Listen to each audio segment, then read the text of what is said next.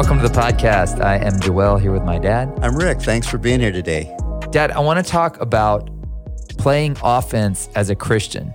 And the reason this, this thought came to my mind is um, I, I gr- growing up, I was a very aggressive individual. That's probably what got me in trouble a lot of times. I would speak out all the time about anything, I, any injustice I saw. I would speak out. Uh, sometimes I would act out against Yeah. any injustice I saw. And I really thought it was righteous what I was doing. I, you know, I saw something that was wrong and I would address it. And it was, and I, I'm wondering, it got me in trouble all the time with with Christians. Uh huh. And I'm wondering, and, and I've, I've, I feel like sometimes I'm half the man I used to be now because I've had it kind of beaten out of me. But where is a place for aggression and taking the offense, playing the offense as a Christian? Because there's so many verses in the Bible about humility and meekness. And we watched our, our figurehead, the savior of the world, Jesus, who, man, when he could have called down I mean, he could have called down fire. He could have called down an army of angels to slay Yeah. everyone around him. He passively just took it. And and I hear some Christians, particularly maybe in the political realm right now, they're like, Christ, the reason the world's going to hell in a handbasket is Christians haven't been aggressive enough. And I'm like, Yeah. I don't know if it's that clean cut. What what's your take on that? Well, it's interesting. First Peter uh, chapter two it talks about that situation where Jesus says when they hurled their insults at him, he didn't retaliate. Okay, so did he do nothing? He says when he suffered, he made no threats. Which man, can you imagine?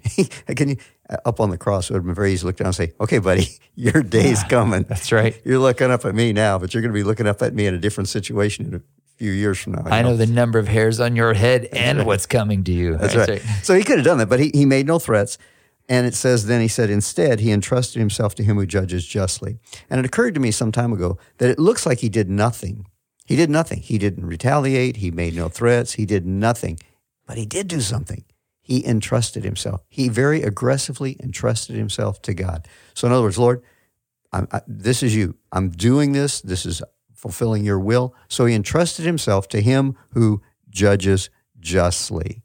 I think there's a real key in there. Why could he entrust himself to the Father? Because he knew the Father was going to judge him justly and find him, you know, without sin. And so I think many times we want to be the judge. We want to be the one that's carrying out the action. We want to be the judge, that, you know, the judge and the executioner. That feels very good when you get to do that. Yes. Yeah. Uh, because then justice, from your very limited perspective, is achieved. And that's the problem. It's from our very limited perspective. We really don't oftentimes know the whole story or what's going on, and, or the backstory of what's happening or what led up to this. And so uh, I think we have to be very careful in, in um, especially because aggressive tends to have this term where we're really out there doing something and making the difference and changing things. And we have to remember that our we wrestle not against flesh and blood. Who is the enemy? Mm. And the enemy's not the ones we see. So okay, so there's there's that side of Jesus. Didn't hurl insults. But then there's Jesus who comes in and he calls people a brood of vipers, just lashing out with his words, whitewashed sepulchres, and he's knocking over um, you know, in the temple, he just he went ballistic. He's knocking over like tables and screaming, Right. "You're a, you're a bunch of thieves." Uh, that was pretty aggressive. That was. But if you'll notice, when he was aggressive there, I, I looked at this one time because I thought there's two or three times it says Jesus got angry. Uh, and that was one of them. Uh, it does, I don't think it says he got angry there, but it's pretty evident by his actions he did. Yeah. But there's a couple times it says, and he, he got angry, he got angry. Every time he got angry, it had nothing to do with him. It wasn't that he was being mistreated, but it was for the kingdom of God. He saw that, well, the, the situation in the temple was a matter of there was a special part set aside for the temple where the Gentiles could draw close to God. They couldn't go into the inner courts or anything, but there was the court of the Gentiles. Well, hey, with all this religion and the way it was being carried out, no Gentiles were interested in that. And so they said, well, let's just use this area to set up and sell sheep and goats and sacrificial animals and stuff. So by being there, they had, he said, it's to be called the house of prayer for all nations. But by setting up their sales booths there, there was no place for the Gentiles to come. So hmm. his upsetness was the fact that it's no longer a house of prayer for all nations. And he came to open the way for all nations. So he had to clear out that spot so that, I mean, symbolically, so that the Gentiles would have a place to come. So it was a big deal, but it was it wasn't like he was he was offended. It was an offense for the kingdom of God and for other people. Okay, so there is an element of being aggressive for the sake of others. Yeah. And the other times when he was aggressive, or not aggressive, but when he was angry, is when he he asked, Should I heal this man on the Sabbath? And they looked around, they wouldn't say anything. And he was angry with them, it says, because they had no compassion for a man that was sick. You know, Right. all they were concerned with was the law. Oh, you're gonna you're messing with the Sabbath. And so when they had no compassion for the poor, when they had no compassion for the needy, that got him angry as well. And so his his, his anger was always generated over concern for others, Okay. not for his own well being. So I've seen a lot of Christians in the name of defending the poor do some pretty nasty things. Mm-hmm. Uh, so that that gets tricky. It, yeah, it does. It, it does. And was what what Jesus did was that a nasty thing as far as driving people out of the temple or whatever? You don't know. It was again. Well, to those guys that were trying to make their living there. they might have thought was yeah, exactly. But again, they had no business being where they where they were. I think uh, another side we need to look at it is take another example. One we can who's a little less God. You know, uh, Moses, for example. It says he was the meekest of all men, and yet he was a very he was very powerful. Um, but I think of when when there's a story in there about uh, Korah who rose up in rebellion against Moses. And I remember reading it one time. It, was, it just really impacted me because it says that the chapter starts. I, I can't remember Exodus nine or nineteen or something. I don't remember where it is, but it says Korah rose up against Moses. And what happens when somebody rises up against us? What do we do? We usually rise up against them. But very next verse or two verses down, it says Moses fell on his face before the Lord. And so I realized, wow, that's really what the Christian or the spiritual leader is called to do. When there are those rising up against us, they rise up, we fall down. We humble ourselves. We entrust it to the Lord. Because that's what he was doing. He was saying, Lord, uh, you see this rebellion here. you take care of it. If I'm the one in the wrong, then take care of me. If they're the one in the wrong, take care of them. And as you know, God destroyed Korah and all of those that were in the rebellion against him, against Moses, defended Moses. But it's if Moses had risen up on his own, then I think the Lord would have withdrawn his judgment from it and said, "Okay, Moses, handle it." So a lot of Christians, let's bring this down to down to home. Mhm. A lot of Christians right now, looking at the political situation, feel like some major injustice has happened, Mm, there probably has been, yeah. and there's there's a sense of in the Christian. We if we don't stand up for righteousness right now, it's going to all come crumbling down. And where where does the Christian need to take a stand on on aggression in that case? Because there, Well, let me ask a question real quick here, because as you may know, there was a coup recently in Myanmar, uh, formerly Burma. okay, There was a coup there. The, uh, there have been a bunch of those. There's one in Peru recently too. yeah, okay. So there's been these coup, coups. Uh, what should you do about that? Uh, Probably. I can't do anything about that. Probably nothing. It's not my country. It's not my business. Okay. We're from a different kingdom. We're in this world, but we're not of this world.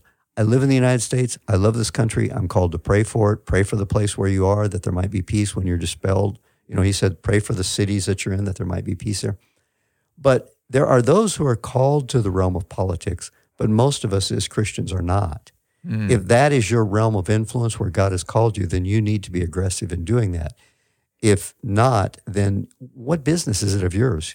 You're of another kingdom. Well, and and you know that's that's the interesting thing is I think a lot of the stress that we feel is nobody's doing anything, and so we're carrying just an anger or or something with us about something we can't. We really, I mean, you got to vote for the people that you want to stand up for you, and if they don't stand up for you, then vote for other people. But within the context of what we have right now, voting is the the answer. Uh, to I mean, to you, Yeah. you- that's the only influence you have. Maybe calling your congressman and stuff like that. I guess too. Yeah, you can do those things. But, you know, going back to the situation where Jesus went to the temple, think about this. When he came into Jerusalem, he walked past many, many Roman guards that were oppressing the people, mm. that were unjust, unjust, that were cruel, that were oppressing the Jewish people. Did he say anything to them? Didn't even say anything to them. Where did he go? He went to the temple. And something as minor as selling goats and chickens, or well, not chickens, but whatever they were selling for the sacrifices in the temple, that's what he took action on. Why? Because that impacted his kingdom. The Roman thing, all that stuff, that's their kingdom. That's the kingdom of this world. And and it, it's really none of my business. So when is it time to get aggressive, uh, and when is it time to leave it to the Lord? I leave it to the Lord. Well, that again, that's what Jesus did. He aggressively entrusted himself to the one who judges justly. But when is it time to get aggressive? Do you think? Probably all the time, entrusting it to the one who judges justly. So we're called to aggressively pursue passive. It's not. What is, It's what not is that? passive. It's aggressive in a different way. It's aggressive in a spiritual realm. It almost it's almost aggressive toward your own natural tendencies. And Yeah. maybe that's where Christians are always called to be. I, that's what I would I would Well, conclude yeah, is that we're always called to be aggressive against the thing within us that wants to do the opposite of what God calls us to do. That's Yeah, where the that- aggression. That would be good because we wrestle not against flesh and blood. Yeah. It's it's kind of like what the the Muslims say, jihad. Uh, if you actually read the Quran, jihad is physical war, but they've modified it to say jihad is that battling within me, and that's exactly what we are called to do: is to battle the old nature within us, the old flesh within us, the old character within us, which would cause us to rise up and get angry and feel like I've got to make this right and I've got to bring justice to this situation. And that's not what Moses did. He fell down. That's not what Jesus did. He entrusted himself. That's, I mean, that's, yeah, you're right. That's, and that's so counterintuitive to everything because we are focused so often on the externals. And it's like we're, we're a good Christian when we're making external change Yeah, to the it's not. systems around us, um, which is, again, we, which is the total opposite of everything Christianity believes. We believe that all transformation starts on the inside rather than outside. And, so many of the philosophies of the world, uh, materialism, dialectical materialism, it starts on the outside. You change the environments and people will change inside. But really, it's you can change in any environment, which is hope for anybody, no matter how bad the situation is. Right, yeah. If you're aggressively pursuing internal change, Yeah. being transformed by the renewing of your mind, that so we are called to be aggressive as Christians, but it's not outward aggression. It's inward aggression, attacking those things. Um, and realizing our battle is a spiritual battle. It's not against flesh and blood.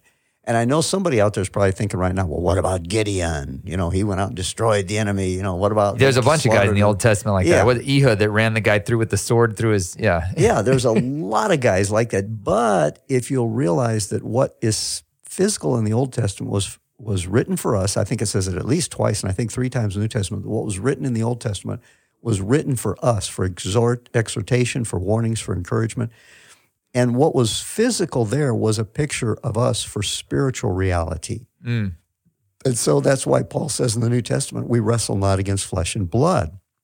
That was a battle. They saw that against flesh and blood. Totally destroy, mercilessly destroy the enemy. And that's what we do today is mercil- mercilessly destroy the enemy. But we wrestle not against flesh and blood, but against two things. One, the forces within us. And then secondly, against principalities and powers and spiritual, uh, in spiritual places. And so our battle is against the spirit. And, but it's so hard to keep that in focus because we see what's going on around us. And particularly we hear what's going on around us and we're shaped by the news so much that whatever the news thinks is important is what we think is important because that's the only information we really have. That's Second Corinthians ten fifteen. We demolish arguments and every pretension that sets itself up against the knowledge of God. We take captive every thought to make it obedience to God. That's all internal That's the aggression. right there. internal Yeah. warfare. Uh-huh. Yeah. And then Ephesians talks about the external against the principalities and powers and spiritual Yeah. uh, wickedness. So yeah, we've we are engaged in a battle. And you know, during the Vietnam War, they used to say, um, "What if they gave a war and nobody came?" You know, Like a hippie song. yeah, hippie, hippie saying. But I always I always applied that to the scripture. What if they gave a war and only one side knew they were engaged in it? Uh, which side's going to win? The side that knows Oh, a battle's yeah, going that's on. I think many times we don't realize we're engaged in a battle, and so who's going to win? The guy that knows a battle's going on. He's the one going to win. And in fact, I, I tell a story. I pulled up to a stoplight one time, and there was this. Uh, uh, I was pastoring a church, and the guy was a Christian guy, and um, he came up to me and he was going to hand me a track, and I go, "Oh, thanks, brother. No thanks, but you know, I'm a Christian, so save for somebody." Said, "Oh, you're a Christian. Great. Praise God." He says, "What's your battle plan for today?" And I sat there, the, uh, just trying to go home for lunch is what I thought. Fortunately, the light turned red, and he says, "Well, if you don't have a battle plan, you can't win." You know, and I, yeah, thanks, thanks, drove off, but I Oh, really turn turn green. it. Okay, turn green. You Yeah, I'm sorry. The light turned green, so I could get away from it. but I thought, but I thought, man, that it really impacted me. Wow, you're right. If I don't have a battle plan for today, how am I going to win? Hmm. Or if I don't even realize I'm in a battle, I got to know I'm in a battle because I am in a battle every day against the forces within me and against the spiritual forces around me. Which leads me to a verse I wanted to bring up, and you you segued it perfectly. Um, there's this verse, it's a famous verse among aggressive Christians. it says, The kingdom of God suffers Oh, yeah. violence, and the violent take it by force. There was a Carman song back in the day that that, that Oh, was one of the lines like, The kingdom of God suffers violence, and the violent take it by force. Um, that that's not they've they've used that as like let's just go take on the world for the kingdom of God and bring you know Yeah. that's a, almost like a talk about jihad like Christian jihad Yeah. um, what's your take on that that interpretation of that is that that internal battle that he's saying that the violence is that because he's re- referring to John the Baptist he says truly I say amongst the born of women there has risen no one greater than John the Baptist yet one who is the least in the kingdom of heaven is greater than he and all the prophets in the law prophesied of uh, until John um, he is Elijah, he is to come. Here's the ears. It's a weird verse. He who Yeah, has ears to hear, is. let him hear. What? That's one of those that when I'm teaching verse by verse through the scripture, I skip that one. I have really no idea what it means, but it's so contrary to others. I mean, we know there's no, uh, what would you say, a conflict there with other scripture, but I think you, so that's one of those that I take in the whole context of scripture. And I just assume at this point in time, because I have no direct revelation on it or understanding, haven't spent a lot of time studying it um, or praying about for understanding of it.